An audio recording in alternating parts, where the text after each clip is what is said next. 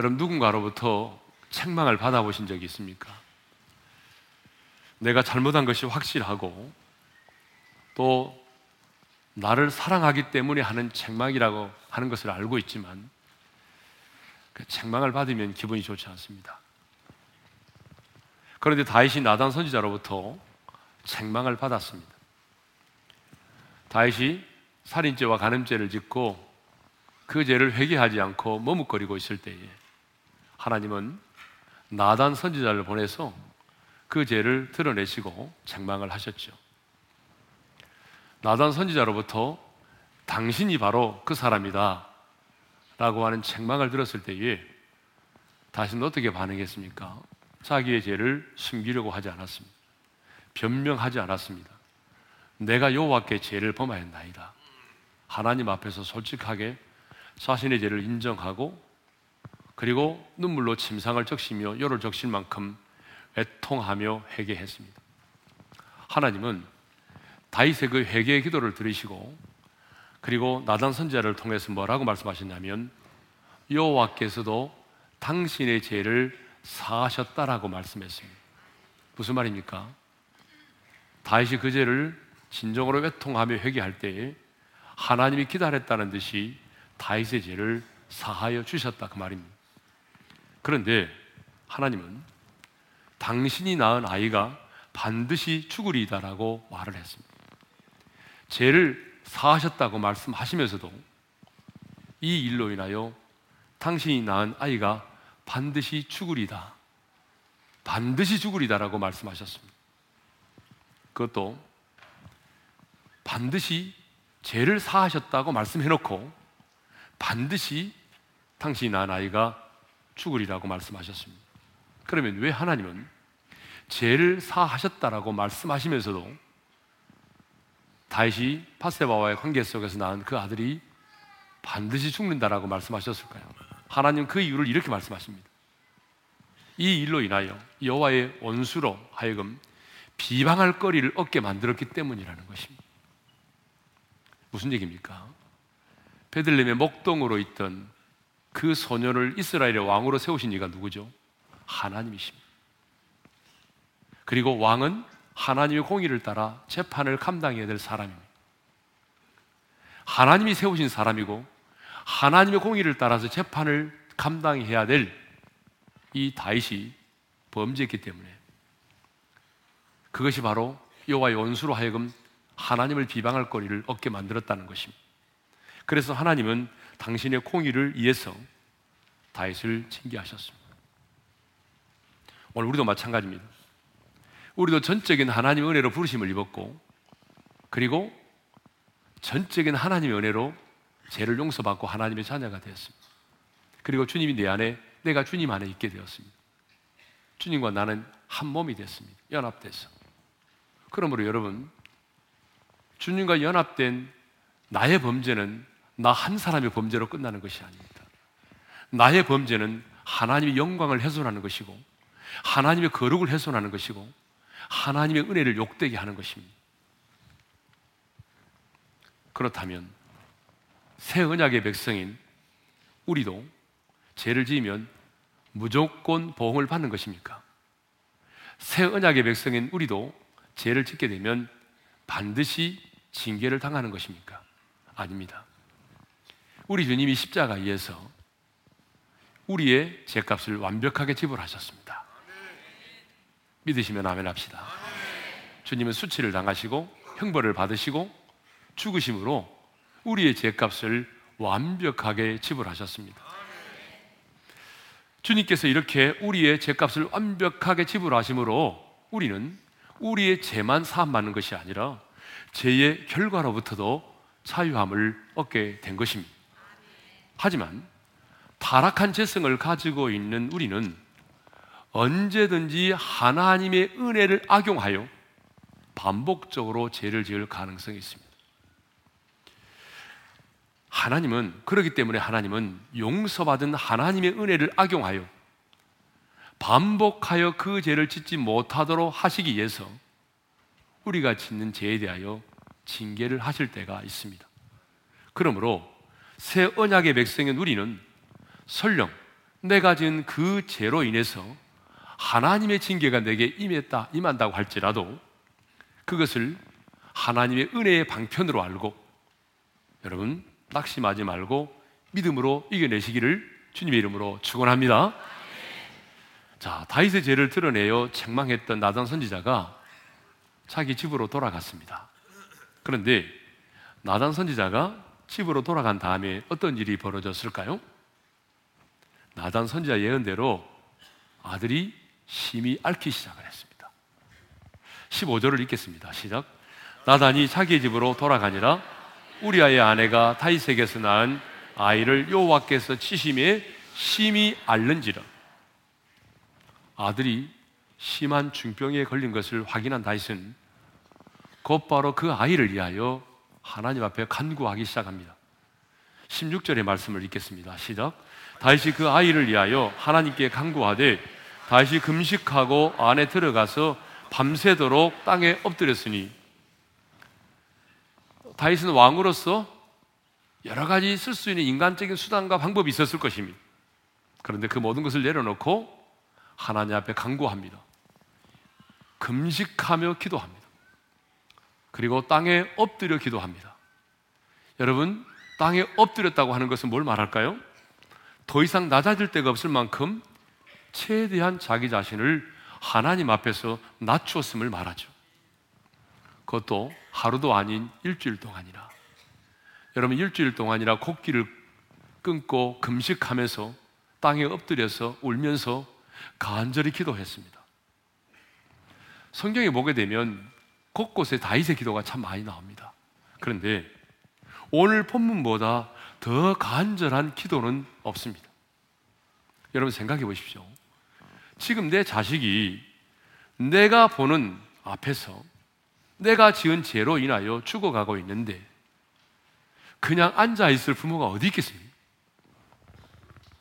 어떤 병인지는 모르지만 심히 앓고 있는 자식을 바라보면서 창자가 끊어지는 고통과 아픔을 겪으면서 다윗은 간절히 기도했습니다. 17절을 그러니까 보게 되면 그 집에 늙은 자들, 곧 왕궁의 원로 신복들이겠죠. 그들이 금식하며 오랫동안 땅에 엎드려져 기도하고 있는 다윗을 일으키려고 했습니다. 왕이시여, 이러시면 안 됩니다. 이러시다가 자칫 왕이 돌아가실 수도 있습니다. 이제 왕이시여, 일어나 음식을 잡수시고 기운을 되찾을 수 있기를 바랍니다. 라고 했지만 다윗은 듣지 않았습니다. 단호하게 거절을 하고 계속해서 하나님 앞에 엎드려 금식하며 울면서 기도했습니다.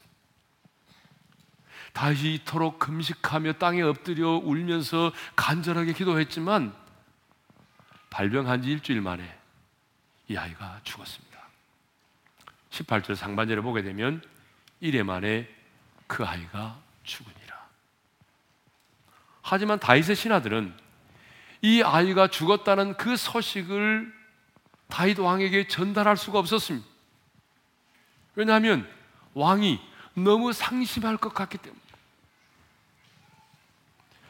제가 올림픽 아파트에서 예배를 드리고 있을 때입니다. 그때 부산에 있는 딸과 사이가 올림픽 아파트에 있는 부모님을 뵈려고 올라오다가 교통사고로 세상을 떠났습니다. 그런데 그 딸과 사이가 죽었다는 소식을 부모에게 전할 수가 없었어요. 아주 오랜 세월 동안. 자식이 죽었는데 자식이 죽었다는 얘기를 부모에게 할 수가 없었습니다. 다윗의 신하들이 그랬어요. 너무 상심할 것 같으니까 그 아이가 죽었다는 말을 도저히 할 수가 없었어요. 하지만 다윗은 그의 신하들이 그 수근수근 거리는 것을 보고 눈치로 아, 아이가 죽었구나 라고 하는 것을 깨닫게 됐어요. 그래서 신하에게 물었습니다. 아이가 죽었느냐? 그때 신하가 대답합니다. 네, 죽었습니다. 다윗이 그토록 금식하며 울면서 땅에 엎드려 아이를 살려달라고 강구했지만 여러분 일주일 만에 그 아이는 죽고 말았습니다. 하나님께서 다윗의 기도에 대하여 응답하지 않으셨습니다. 기도했지만 기도했지만 하나님께서는 당신의 뜻을 거두어 드리지 않으셨습니다. 만일 이러한 상황이 여러분에게 일어난다면 여러분 어떻게 하시겠습니까?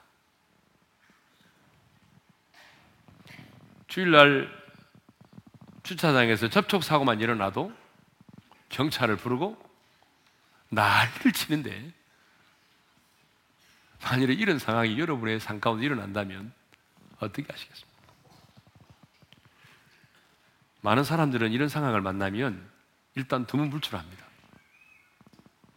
사람들을 만나기 싫어합니다. 잠을 이루지 못합니다. 그런데 여러분 이런 이런 시간이 길어지다 보게 되면 자신도 모르게 우울증에 걸리죠. 실제로 열심히 기도했지만 내가 원하는 대로 기도가 응답되지 않을 때 그것이 하나님에 대한 진노로 바뀌어서 하나님에 대한 분노로 바뀌어서 우울증에 걸린 사람들도 있습니다. 기도를 안 하는 게 아니라 기도를 했지만 내가 원하는 대로의 응답을 이루어지는 것이 아니고 전혀 내가 원하지 않는 방향으로 응답이 임할 때 기도가 하나님에 대한 분노로 바뀌고 하나님에 대한 분노를 억제하지 못해서 우울증에 걸리는 사람들도 있습니다. 그런데 다윗은 어떠했습니까? 20절을 한번 읽어볼까요? 다 같이 시작. 다윗이 땅에서 일어나 몸을 씻고 기름을 바르고 의복을 갈아입고 여호와의 전에 들어가서 경배하고 왕궁으로 돌아와 명령하여 음식을 그 앞에 차리게 하고 먹은지라. 아들이 죽었다는 소식을 들은 다윗은 언제 그랬느냐는 듯이 땅에서 일어났습니다. 그리고 자기의 몸을 씻고 기름을 바르고 의복을 갈아입고 그 다음에 중요한 그 다음에 왕궁으로 돌아가지 아니하고 먼저 하나님의 전에 들어가 하나님을 경배했습니다. 그리고 왕궁으로 들어가 신하들에게 음식을 시켜서 그 음식을 먹었습니다. 한마디로 무슨 말이죠? 일상의 삶으로 돌아온 것입니다. 이 모습을 보고 다윗의 신하들도 깜짝 놀랐습니다. 여러분 21절을 읽겠습니다. 다 같이요. 그의 신하들이 그에게 이르되 아이가 살았을 때는 그를 위하여 금식하고 오시더니 죽은 후에는 일어나서 잡수시니 이 일이 어찌 됨이니까 하니 다윗의 이런 행동은 예상을 뛰어넘는 행동이었습니다. 상식적으로는 아들이 죽으면 어떻게 하게 됐습니까? 아비는 그 죽음 앞에서 왜곡을 해야 합니다. 울어야 됩니다. 다윗은 사울이 죽었을 때도 그랬고 그 아들 암논과 압살롬이 죽었을 때도 애곡했습니다. 울었습니다.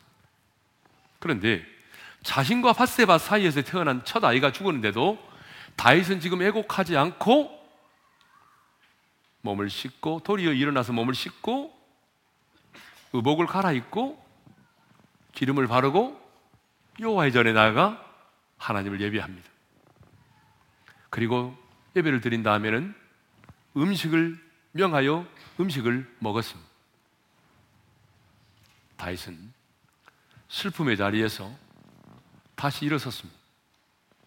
절망의 자리에서 다시 일어섰습니다.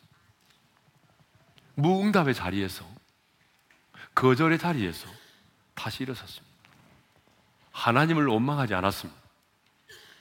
오히려 일어나 몸을 씻고 기름을 바르고 의복을 갈아입고 하나님의 전에 나아가 하나님께 예배를 드렸습니다. 여러분 이것이 바로 다윗의 이대함입니다. 그러면 왜 다윗은 슬픔의 자리에서, 절망의 자리에서, 아픔의 자리에서 다시 일어설 수 있었을까요? 오늘 저와 여러분이 나누고자 하는 게 바로 이 말씀입니다. 첫째로, 하나님의 주권을 인정했기 때문입니다. 뭐 때문이라고요? 하나님의 주권을 인정했기 때문입니다. 하나님의 주권. 자, 본문 22절, 23절 상반절을 읽겠습니다. 시작. 이르되 아이가 살았을 때에 내가 금식하고 온 것은 혹시 여호와께서 나를 불쌍히 여기사 아이를 살려 주실는지 누가 알까 생각함이거니와 지금은 죽었으니 내가 어찌 금식하랴 여러분 다윗이 금식하며 울며 땅에 엎드려 기도했던 이유가 뭐예요? 혹시 여호와께서 나를 불쌍히 여기사 아이를 살려 주실까 함이었다는 것입니다. 그런데 아이가 죽었으니 내가 계속하여 금식을 한들 무슨 의미가 있느냐는 것입니다. 무슨 말입니까? 그럼에도 불구하고 이 일로 인하여 아들이 반드시 죽으리라고 하는 그 하나님의 뜻을 다윗이 받아들였다는 것입니다. 그럼에도 불구하고 하나님의 주권을 인정하고 받아들였다는 것입니다. 그렇습니다. 다윗은 인간의 생사하복이 하나님의 주권에 달려 있음을 믿었습니다. 그래서 기도했지만 그 아이가 죽자 다윗은 그 슬픔의 자리에서 다시 일어설 수가 있었던 거죠. 여러분 욥도 마찬가지 아닙니까? 욥도 자기의 자녀들이 다 죽고 모든 재산을 잃었을 때에 주신 이도 하나님이시요 취하신 이도 여호와시니 하나님의 주권을 인정했기에 그가 입술로 범죄치 않았던 것입니다. 다윗은 자신의 기도에도 불구하고 자신의 기도가 응답되지 않았을 때에 하나님을 원망하지 않았습니다. 시험에 들지 않았습니다. 도리어 가장 먼저 예배의 자리로 나아갔습니다. 다시 한번 20절 상반절을 읽겠습니다. 시작. 다윗이 땅에서 일어나 몸을 씻고 기름을 바르고 의복을 갈아입고 여호와의 전에 들어가서 경배하고 이것은 무엇을 말합니까? 이것은 다윗이 그만큼 하나님을 신뢰하고 하나님의 주권을 인정하고 있었음을 말하지 않습니까? 그렇습니다.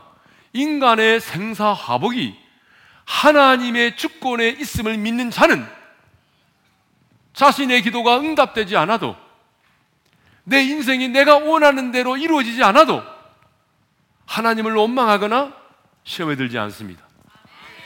하나님의 주권을 인정하는 사람은 도리어 예배의 자리로 나아가 하나님을 예배합니다.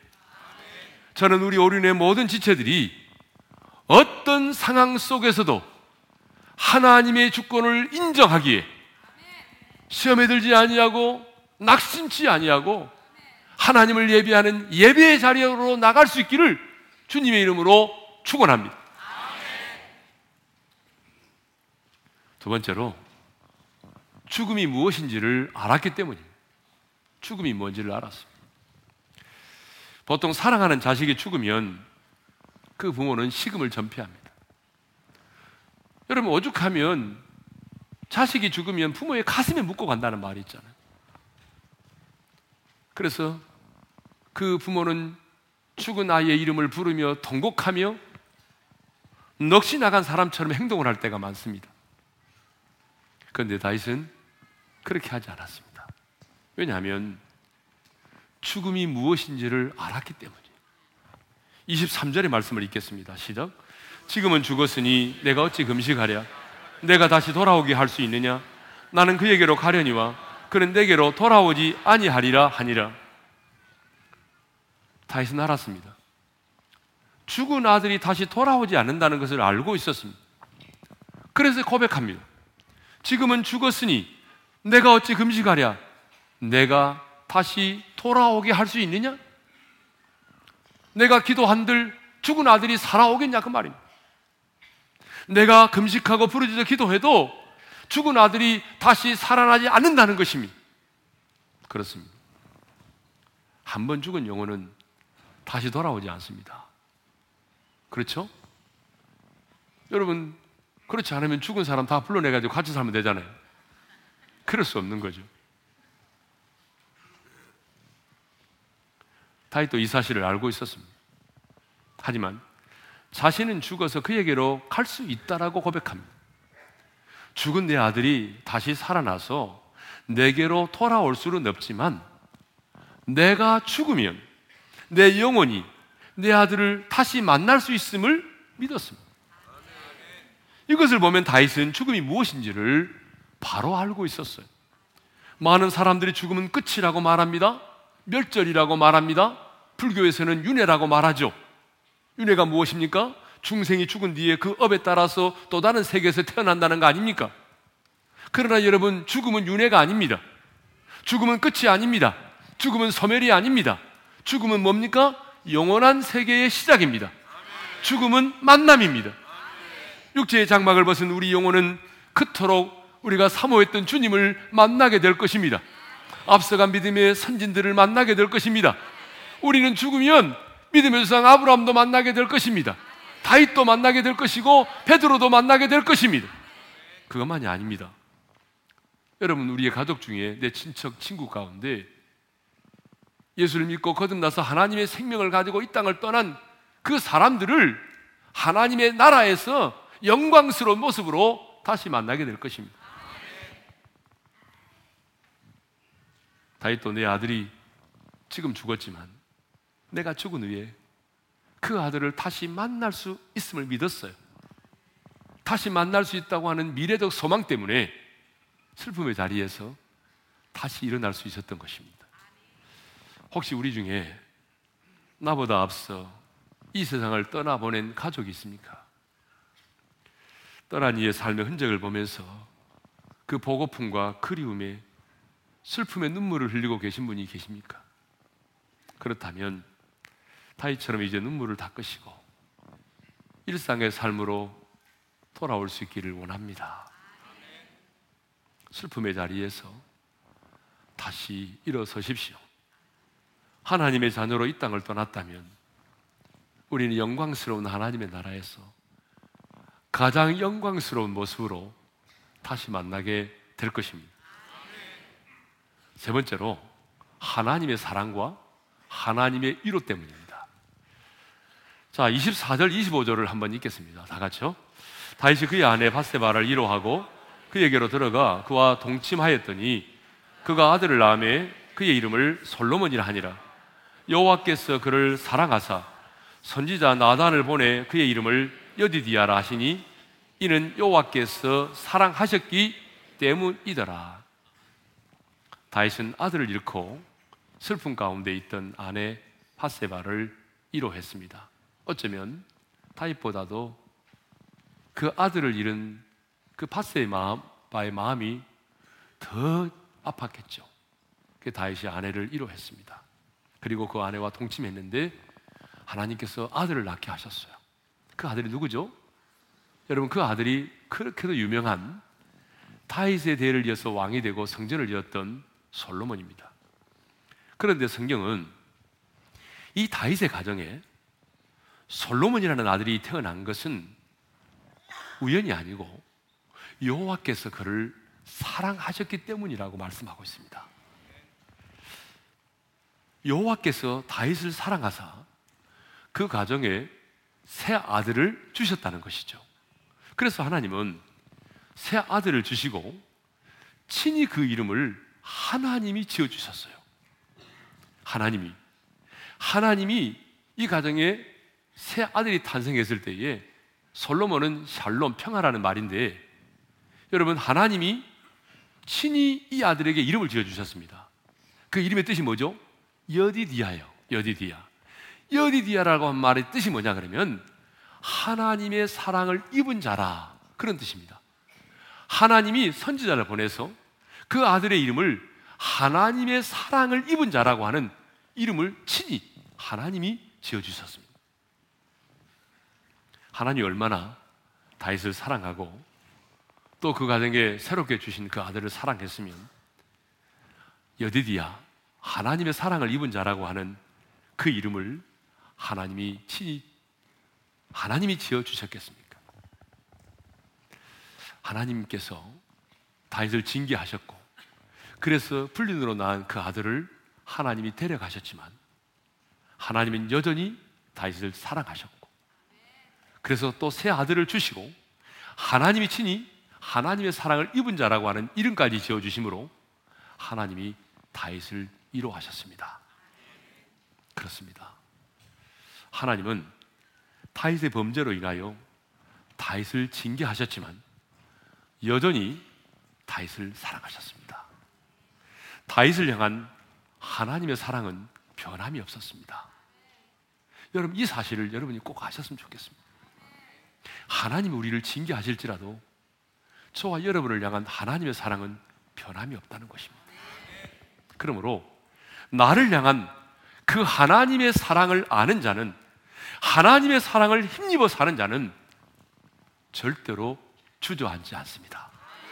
하나님의 사랑을 힘입어 사는 자는 일곱 번 넘어져도 다시 일어날 수밖에 없습니다.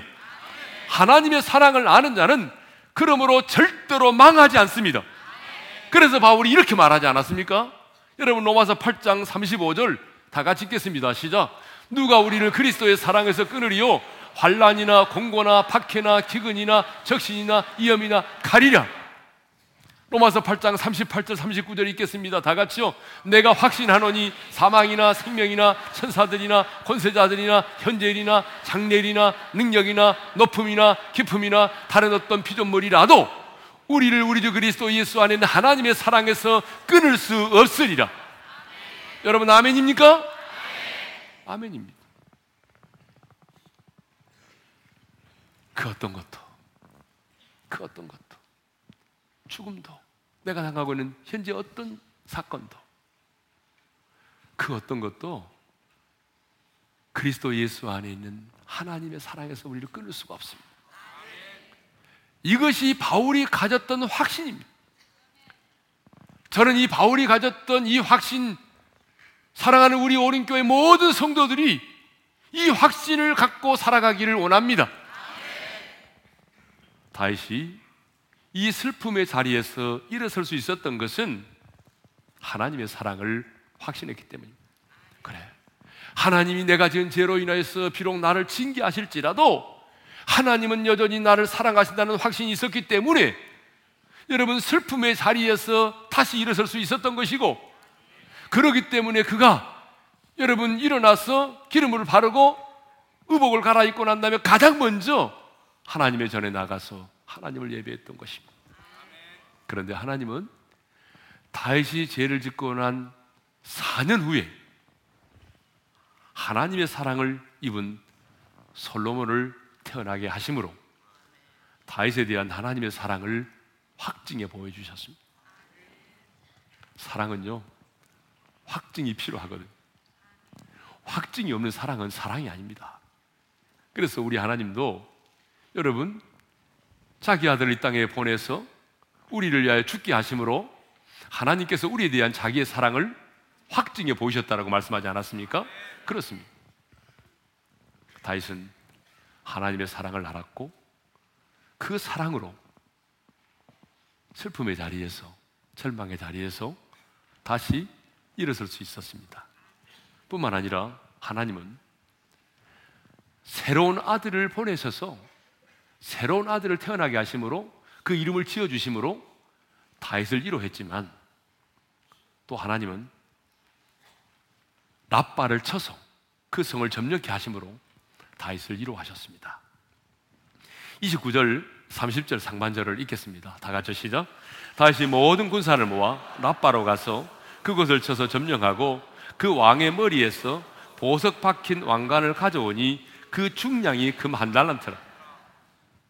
하나님은 다윗으로 하여금 그 슬픔의 자리에서 일어나게 한 다음에 나빠를 쳐서 그 성을 점령케 하셨습니다. 그리고 금 한 달란트나 되는 보석 박힌 왕관을 빼앗아서 다윗의 머리에 씌워 주셨습니다. 하나님께서 아들을 잃은 슬픔을 이렇게 위로해 주신 것입니다. 우리 하나님은 고난만 주시는 하나님이 아니십니다. 우리 하나님은 여러분 고난 가운데서도 위로를 경험케 하십니다. 징계만 있는 것이 아니에요. 여러분 징계하시면서도 우리를 위로하시는 분이 하나님이십니다. 역사적으로 보게 되면 하나님이 자기 백성을 징계하셨습니다. 바벨론의 포로로 끌려가게 하셨습니다.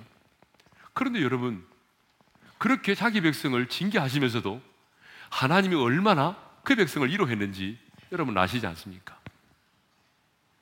그래서 바울은 고린도후서 1장 4절에서 이렇게 말하고 있습니다. 다 같이 읽습니다. 시작. 우리의 모든 환란 중에서 우리를 이로하사 그렇습니다. 우리 하나님은 모든 환란 중에서 우리를 이로하시는 분이십니다. 지난 금요일에 우리 교회 성도님이 기도를 받으면서 그런 말씀을 하셨어요. 아, 목사님, 최근에 제가 은혜를 많이 받았는데 은혜 받고 난 다음에 너무나 많은 환란이 임합니다. 그런데 그렇게 환란을 받으면서도 또 하나님의 일호를 경험하고 있습니다. 그래요. 그래 내가 그랬어요. 그게 정상이라고 그랬어요. 여러분 우리가 은혜를 받으면 룰루랄라로 끝나는 게 아닙니다. 그걸 아셔야 돼. 은혜를 받았다, 룰루랄라, 거기서 끝나면 은혜가 아니죠. 여러분 하나님께서 우리에게 은혜를 주시고 우리의 믿음을 업그레이드 시키면 업그레이드 시킨 만큼의 대가가 필요해요. 그런데 놀라운 사실은 그런 환란이 있지만 하나님이 주시는 1호가 있다는 것이죠. 그래서 하나님은 환란 중에서도 때로는요 자녀를 통해서 우리를 위로할 때가 있습니다. 상황과 환경이 어려울 때 여러분 여러분의 자녀를 통해서 하나님이 위로를 받게 하십니다. 그렇죠? 때로는 내가 전도한 내가 전도했던 이제 예수 믿은 지 얼마 안 되는 그 사람을 통해서 위로를 경험하게 하실 때도 있습니다. 때로는 직장의 동료와 내가 알고 있는 사람을 통해서 위로를 경험하게 할 때가 있고요. 이렇게 오늘같이 강단에서 선포되는 주의 종의 말씀을 통해서 하나님의 위로를 경험하게 하실 때가 있고 또 기록된 말씀을 통해서 하나님의 우리를 하나님 위로를 경험하게 하실 때가 있습니다. 그래서 시편 기자는 시편 119편 50절에서 이렇게 노래합니다. 다 같이요 시작. 이 말씀은 나의 고난 중에 이로라. 주의 말씀이 나를 살리셨기, 살리셨기 때문입니다. 하나님의 말씀이 고난 중에 뭐가 되었다고요? 이로가 되었다는 것입니다. 동의하시면 아멘 합시다. 하나님의 말씀이 고난 중에 있는 내게 이로가 되었다는 것이에요. 그리고 그 이로의 말씀이 내 자신을 살렸다라고 말하고 있습니다. 그러므로 여러분 환란을 당하고 고난을 당하면 여러분 사람에게 찾아가지 말고 하나님의 말씀을 붙드시기를 바랍니다. 하나님의 말씀을 통해서 위로를 받으시기를 바랍니다. 하나님이 주신 위로로서 슬픔의 자리에서 다시 일어설 수 있기를 원합니다. 말씀을 정리하겠습니다. 다윗은 사랑하는 아들이 중병을 알아 죽어갈 때에 일주일을 금식하며 땅에 엎드려서 살려달라고 울면서 기도했습니다. 자신의 죄로 인하여 죽어가는 아들의 모습을 보면서 간절히 기도했습니다. 모든 자존심과 체면을 내려놓고 간절히 기도했습니다. 하지만 하나님은 그 아이를 데려가셨습니다. 하지만 다윗은 하나님의 주권을 인정함으로 그 아픔의 자리, 슬픔의 자리에서 일어섰습니다.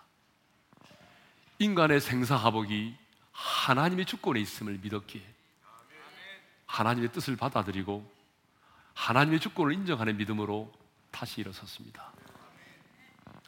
죽음이 무엇인지를 알았기에 다시 만날 그 소망을 생각하면서 슬픔의 자리에서 다시 일어섰습니다. 아니, 내가 비록 징계 가운데 있지만 여전히 하나님이 나를 사랑하신다고 하는 그 하나님의 사랑과 위로를 확신했기에 절망의 자리에서 다시 일어설 수 있었던 것입니다. 오늘 우리 중에 슬픔의 자리, 절망의 자리에 주저앉아 있는 분이 계십니까? 내가 지금 겪고 있는 고난이 그 아픔이 너무나 커서 참을 이루지 못하시는 분이 계십니까? 다이처럼 하나님의 주권을 인정하고 받아들이심으로 다시 일어설 수 있기를 원합니다. 나를 향한 그 변함이 없는 하나님의 사랑, 그 어떤 것도 끊을 수 없는 그 하나님의 사랑을 확신하면서 하나님이 주시는 이로로서 다시 일어설 수 있기를 바랍니다. 여러분, 사탄이 가장 많이 우리를, 우리를 향하여 쓰는 말이 있습니다. 사탄이 가장 많이 사용하는 말이 뭔지 아십니까? 끝이라는 말입니다. 끝. 너는 끝장이야. 너는 끝이야. 그런데 하나님께서 저와 여러분을 향하여 가장 많이 하시는 말씀이 뭔지 아십니까? 다시입니다. 어게 다시. 다시 일어나라는 것입니다. 다시 시작하라는 것입니다. 다시 예배 자리로 나아가는 것입니다. 그래서 어떤 목사님 그랬어요. 다시는 하나님의 은혜의 또 다른 이름이다. 하나님의 은혜의 또 다른 이름이 뭐냐? 그게 바로 다시입니다. 오늘 그 슬픔과 절망, 아픔의 자리에서 다시 일어설 수 있기를 주님의 이름으로 축원합니다. 우리 찬양할 텐데요. 어, 오랜만에 우리 한번 일어나서 찬양할까요? 어, 제가 이 찬양을 왜 선택했냐 그러면 너무 올드한 찬양이기 때문에 안 하려고 했는데 제가 이 찬양을 선택한 이유가 있습니다. 후렴 가사에 당신만은 일어서세요라고 하는 말씀이 있어요. 당신만은 일어서세요. 세상의 사람들은 절망의 자리, 슬픔의 자리에서 주저앉고 일어서지 못하지만 하나님의 주권을 인정하는 당신은 변치 않은 하나님의 사랑을 확신하고 하나님의 이로 가운데 사는 우리는 다시 일어설 수 있단 말입니다. 그래서 이 찬양을 선곡했습니다. 우리 한번 인격을 실어서 한번 부르고 싶습니다. 왜 나만 겪는 고난이냐고. 불평하지 마세요. 고난의 뒤편에 있는 주님이 주실 증거 미리 보면서 감사하세요. 너무 견디기 힘든 지금 이 순간에도 주님이 일하고 계시잖아요. 남들은 지쳐 앉아 있을지 당신만은 일어서세요. 당신만 일어서세요. 힘을 내세요. 힘을 내세요. 힘을 내세요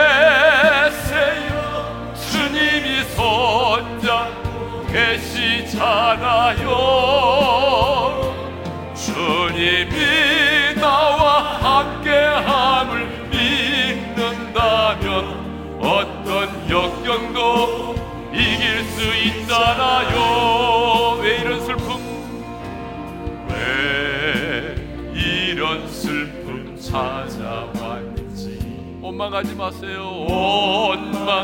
원망하지 마세요. 당신이 잃은 것보다 주님께 받은 은혜 더욱 많으니 감사하세요. 그렇습니다. 아멘. 너무 견디기 힘든 지금 이 순간에도 주님이 일하고 계시잖아요. 남들은 지쳐 앉아 있을지라도 당신만은 일어서세요. 당신만 일어서세요. 힘을 내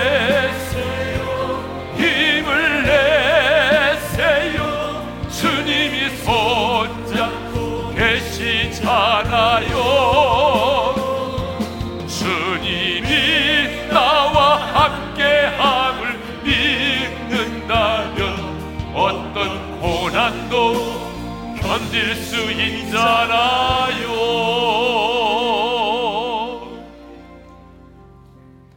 우리 한번 눈을 감고 주신 말씀 마음에 새기며 기도합시다.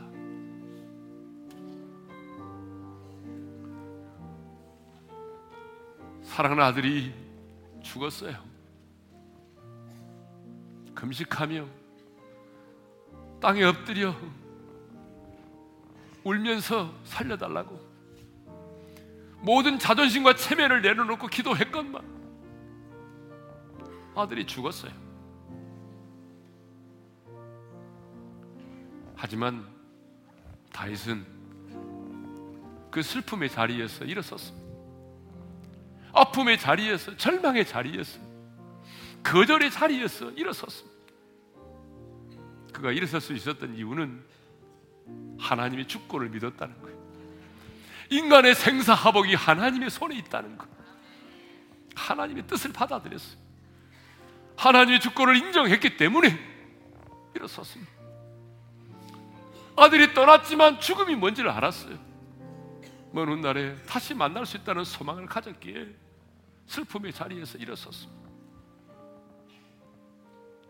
하나님이 비록 나를 징계하셨고 아들을 데려가셨지만 나를 향한 하나님의 사랑은 변함이 없다는 것 알았어요. 4년 후에 하나님은 그 사랑을 확증시켜 주셨어요. 새 아들을 주시면서 여디디야 하나님의 사랑을 입은 자라고 하는 1호를 주셨어요. 여러분, 하나님은 고난만 주시는 분이 아니에요. 고난 중에서도 우리를 이루하시는 분이 우리 하나님이십니다. 그러므로 우리는 그 하나님의 사랑과 이로를 확신하면서 다시 일어서야 합니다. 사탄은 끝이라고 말하지만 우리 하나님은 다시 우리가 말씀하십니다. 사랑하는 아들아, 사랑하는 딸아, 끝이 아니야. 다시 일어서라. 다시 시작하라. 여러분 이것이 우리 하나님이 주시는 메시지입니다. 오늘 두드려 불 끈지고 주여 내가 다시 좌절하지 않겠습니다. 이 절망의 자리에서 아픔의 자리에서 내가 다시 일어서겠습니다. 하나님의 주권을 인정하고 그리고 내가 하나님의 사랑과 하나님의 이로를 확신하기에 내가 다시 일어서서 예배의 자리로 나가겠습니다. 다시 도전하겠습니다. 우리 주여 한번 외치고 부르짖어 기도하며 나갑니다. 주여 아버지 감사합니다. 오늘 또 말씀을 통하여 우리를 이루하시고 우리에게 세임을 주시는 하나님 감사합니다. 아버지 우리에게 하나님의 주권을 인정하고 받아들일 수 있는 믿음을 주십시오. 하나님의 주권을 인정하고 받아들일 수 있는 믿음을 우리에게 주십시오. 인간의 생사복이 하나님의 손에 있음을 우리는 믿습니다. 아버지, 우리가 죽음이 무엇인지를 알게 하시고 하나님 아버지 그리스도 예수 안에 다시 만날 소망이 있음을 알기에 하나님 아버지 우리가 떠는 사랑하는 일을 떠나보냈을지라도 그 슬픔의 자리에 주저앉지 말게 하시고 다시 일어서게 도와주시며 아버지 하나님 뿐만 아니라 우리가 하나님의 사랑을 확신하게 도와주십시오 징계 가운데 있을지라도 하나님이 여전히 나를 사랑하시고 고난 가운데 있을지라도 나를 이루하시는 그 하나님의 이루를 확신하고 그래서 그 하나님의 사랑과 이루로서 우리가 슬픔과 절망의 자리에서 일어설 수 있도록 은혜를 베풀어 주시옵소서. 끝이라고 하는 사탄의 음성을 거부하게 하시고 다시라고 하는 나는 은혜를 붙들게 도와주시옵소서. 믿는